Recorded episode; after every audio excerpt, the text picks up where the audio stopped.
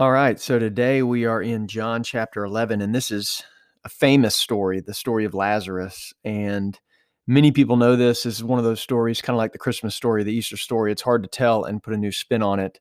And, um, but this is me journaling and, and just talking about what comes to mind. So I broke this into, into two pieces. In the first 27 chapter or first 27 verses of this chapter 11, we see these two devout sisters, Martha and Mary, whose brother Lazarus has gotten ill, and we find out he actually dies. And Martha and Mary send for Jesus, and um, and Jesus is with his disciples, and Jesus loves Lazarus. We know that because he's told he, we're told that this is the one whom you love when they're talking to Jesus about Lazarus. So we know Lazarus, kind of like John, who's writing this gospel, he has a his special place in Jesus's heart, and and so Jesus loves him so much, in fact, that when he hears the news that Lazarus is sick, uh, he, he does nothing. He sits there and watches football for two days over the weekend before he actually goes to help Lazarus. And, you know, I say that kind of tongue in cheek, but, but, he, but he doesn't go right away. Um, and, and think about that. It kind of sounds insensitive. I mean, why would he not go immediately? And Jesus tells us in his conversation with the disciples why. But what's important is Mary and Martha are not part of that conversation. So Jesus is talking to the disciples. He tells them, Hey, look, the reason I didn't go is because I'm going to do something amazing. All right, so chill out. I got this under control. But Martha and Mary are not privy to this conversation. So Martha and Mary are sitting here with a with a brother who's now passed away, and Jesus decides finally to go to Bethany to see the situation and to do something.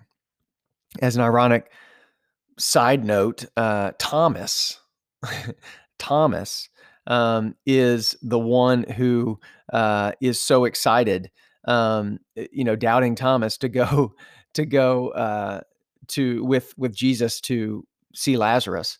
Um, I just think that's kind of an ironic side note. At any rate, uh, picking back up in our story, so Jesus shows up to Lazarus, who's who's now been dead for four days.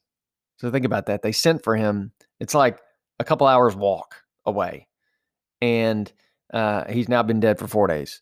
And Martha runs out. Mary stays inside, kind of distraught.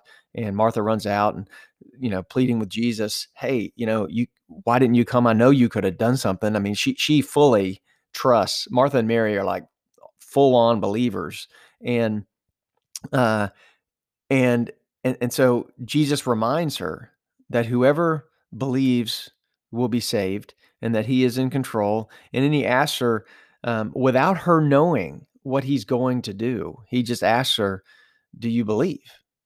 And she says yes.